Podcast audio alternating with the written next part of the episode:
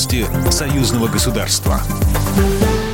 Здравствуйте, в студии Екатерина Шевцова. Беларусь готова к усилению сотрудничества с Россией. Президент республики Александр Лукашенко на встрече с главой МИД России Сергеем Лавровым заявил, что взаимоотношения Беларуси и России нуждаются в усилении, а не в перезагрузке, сообщает Белта. Белорусский лидер отметил, что сегодня существует множество дискуссий касательно дальнейшего развития отношений России и Беларуси. Мы бы хотели иметь не просто добрососедские отношения, мы хотели бы иметь очень близкие братские отношения с Российской Федерацией, отметил Александр Лукашенко и подчеркнул, что он всегда говорил об этом.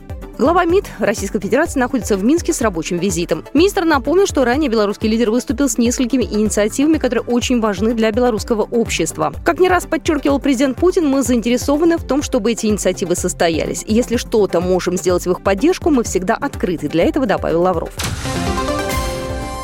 Премьер-министр Беларуси Роман Головченко и государственный секретарь Союзного государства Григорий Рапота обсудили дальнейшее взаимодействие. На встрече было отмечено, в этом году из-за эпидемиологической ситуации не будет проведено заседание Совета министров Союзного государства.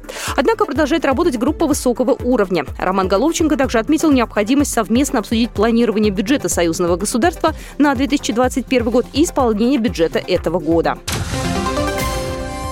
Помощник председателя коллегии Евразийской экономической комиссии Ямалкина заявила об отмене Евразийского экономического форума, который должен был состояться в Минске в декабре.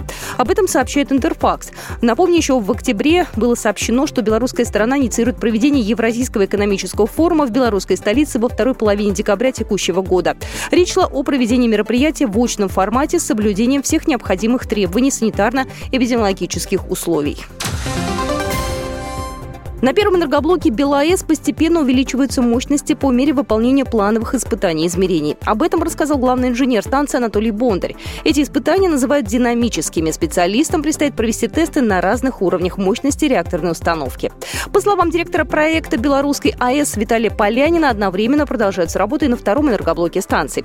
Он строится динамично, и его возведение идет легче, чем шло строительство первого. В реакторном отделении сейчас активно ведутся операции, связанные с промывками систем, чтобы в марте следующего года выйти на этап гидравлических испытаний первого контура. Напомню, белорусская атомная электростанция с двумя реакторами суммарной мощностью 2400 мегаватт строится по российскому проекту АЭС-2006 неподалеку от Островца Гродненской области.